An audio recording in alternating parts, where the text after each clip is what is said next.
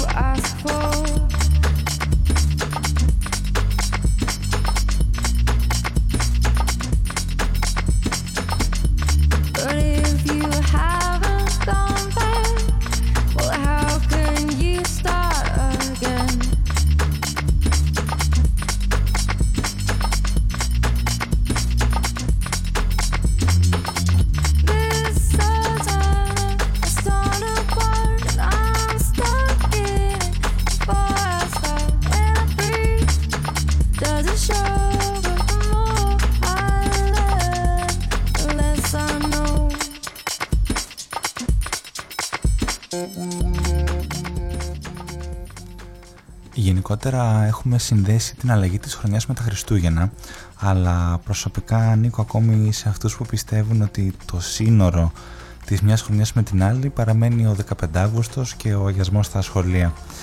Οι διακοπές του καλοκαιριού σε κάθε περίπτωση είναι μια όμορφη στιγμή για να κάνεις επιτέλους την ανασκόπηση της χρονιάς που πέρασε.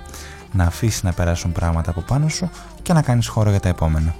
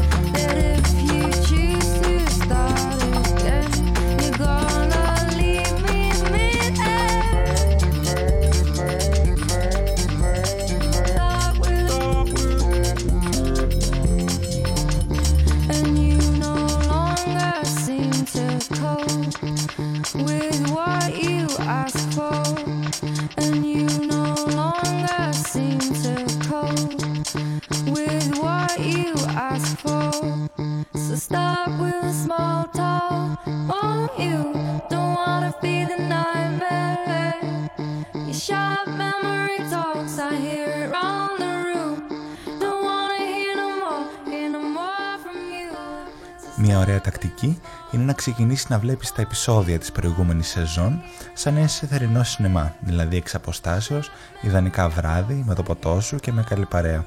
Και όλα αυτά χωρίς απαραίτητα να σκέφτεσαι, χωρίς να κρατάς σημειώσεις, απλώς να βλέπεις και να παρατηρείς τι παίζει στο πανί.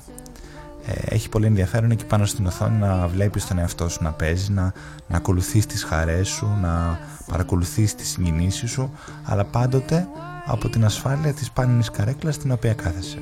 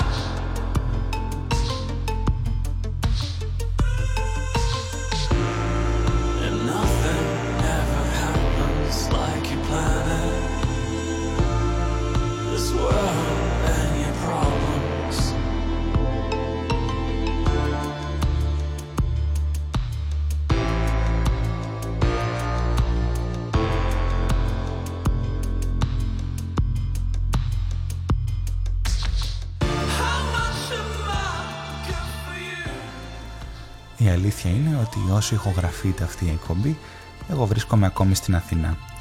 Πηγαίνω κανένα βόλτα προς το μπαλκόνι, φυσάει λίγος αέρας φρέσκος και είναι σαν να μπαίνω κιόλας στη θάλασσα για το πρώτο μπάνιο.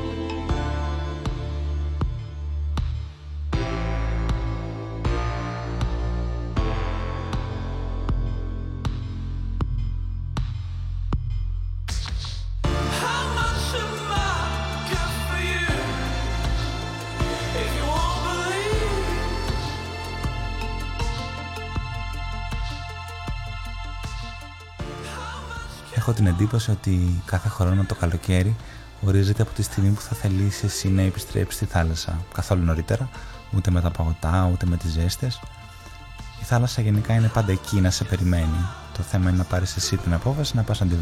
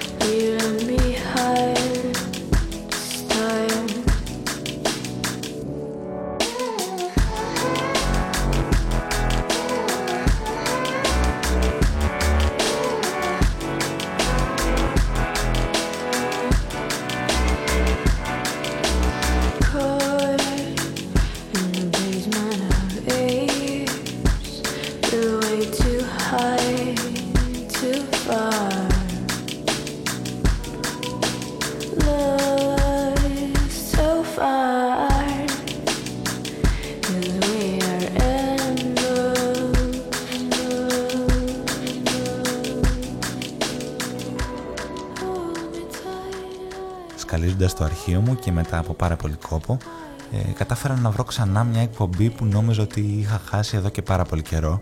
Ήταν επί της ουσίας η πρώτη εκπομπή που είχα ετοιμάσει για να ηχογραφήσω πίσω στο μακρινό από πάρα πολλές απόψεις 2010.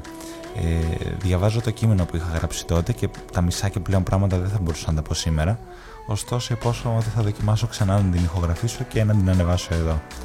Ε, υπάρχει μάλιστα η σκέψη να την ηχογραφήσουμε ζωντανά στο ραδιοφωνικό σταθμό πίσω στο Μεσολόγγι, δηλαδή στην αφιτηρία και τον προορισμό των περισσότερων καλοκαιριών μου μέχρι και σήμερα.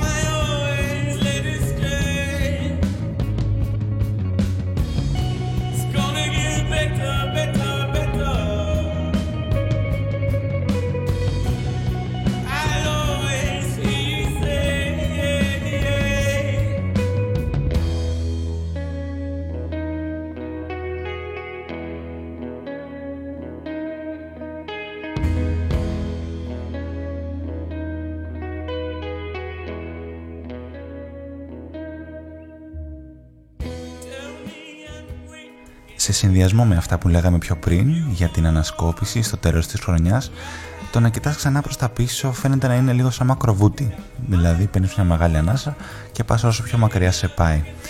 Συνήθως κρατιέσαι πολύ σφιχτά από αυτά που θεωρείς σημαντικά και επί της ουσίας θέλει αρκετό χρόνο και ενέργεια για να βρεις την άκρη σου.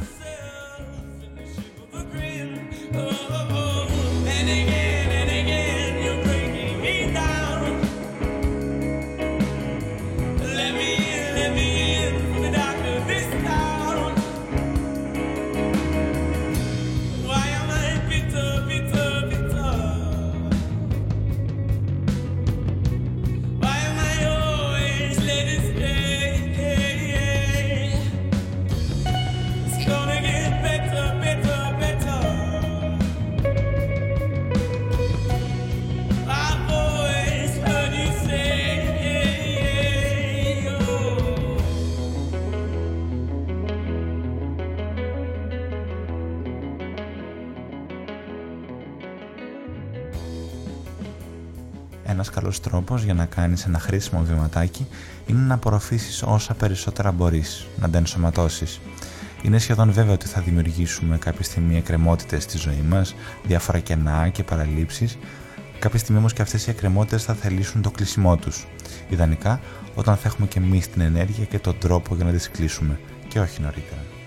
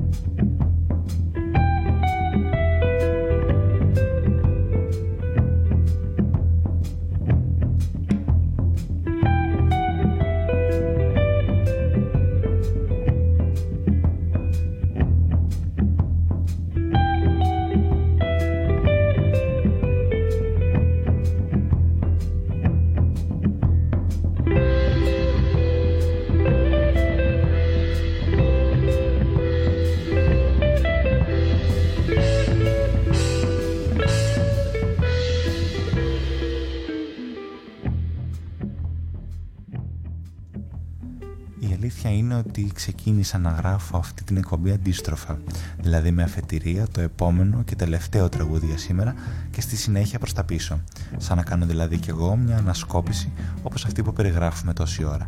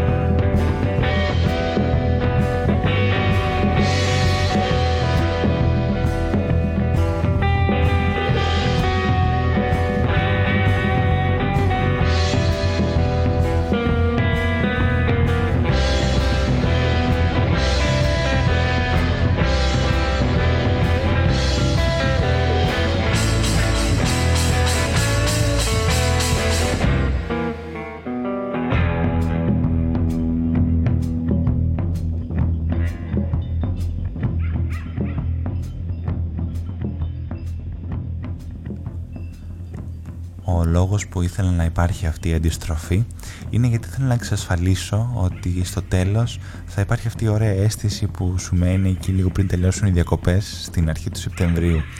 Ε, για την ακρίβεια το επόμενο κειμενάκι το έχω γράψει πολλά χρόνια πριν οπότε κατά κάποιο τρόπο η σημερινή εκπομπή έχει αρκετά βαθιές ρίζες.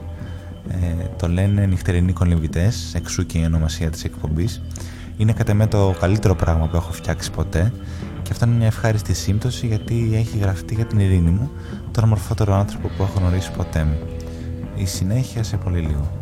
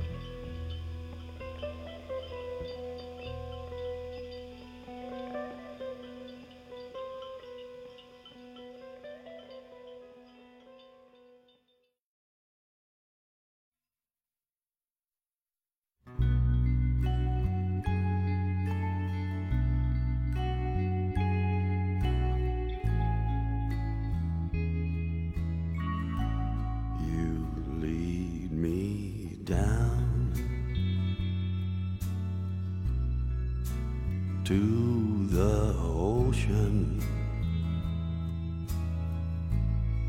So lead me down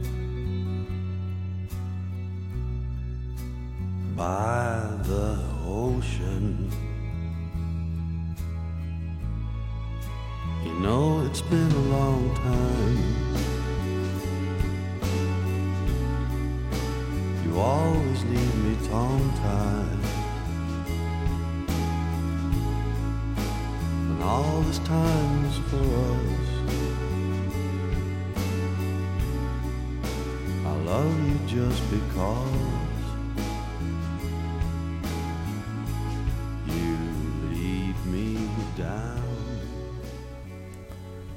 θάλασσα. Τη φοβάται όπως τα παιδιά φοβούνται το σκοτάδι.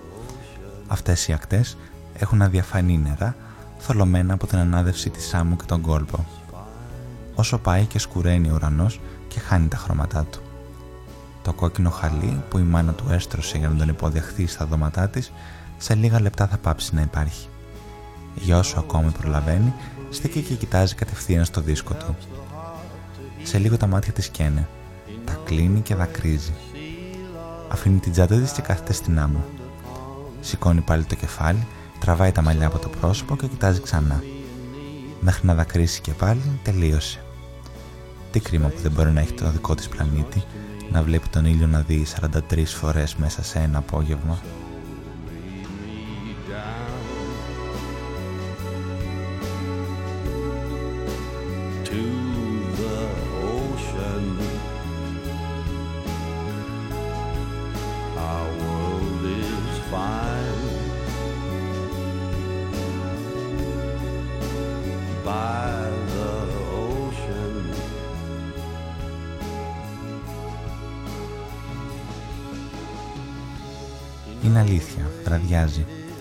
Η νύχτα είναι σαν όνειρο μέσα σε όνειρο. Πάντα σε θέλει να τολμάς, να δοκιμάζεις την ύπαρξή σου. Είχε ακόμη ζέστη και ο δροσερός άνεμος σήκωνε κόκκουσά μου από όλο το πλάτος της ακτής. Γύρισε το κορμί της από την άλλη και έκλεισε τα μάτια. Σε λίγο ευτυχώς κόπασε, χωρίς να σταματήσει όμως εντελώς να φυσάει. Και μέσα σε όλα τη φύση τα στοιχεία ήταν και εκείνο το φεγγάρι το τρελό, πόσο το σκοτάδι αγκάλιζε την ακροθαλασσιά από βράχο σε βράχο, τόσο εκείνο έριχνε το μαγικό του φως πάνω στα κύματα.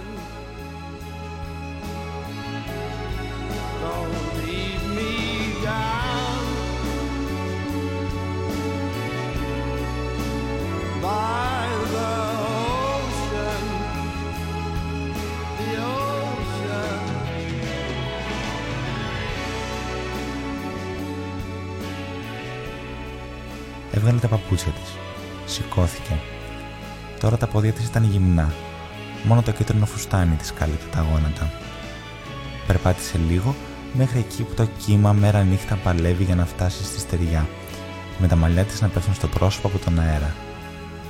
έσκυψε και πήρε λίγο νερό και πριν προλάβει να ξεγλιστρήσει από τα χέρια της, το έριξε στα μάγουλα και το λαιμό της. Δροσιά. Δεν το σκέφτηκε και πολύ. Με λιγοστούς βηματισμούς παραδόθηκε στην αρμίνα της θάλασσας.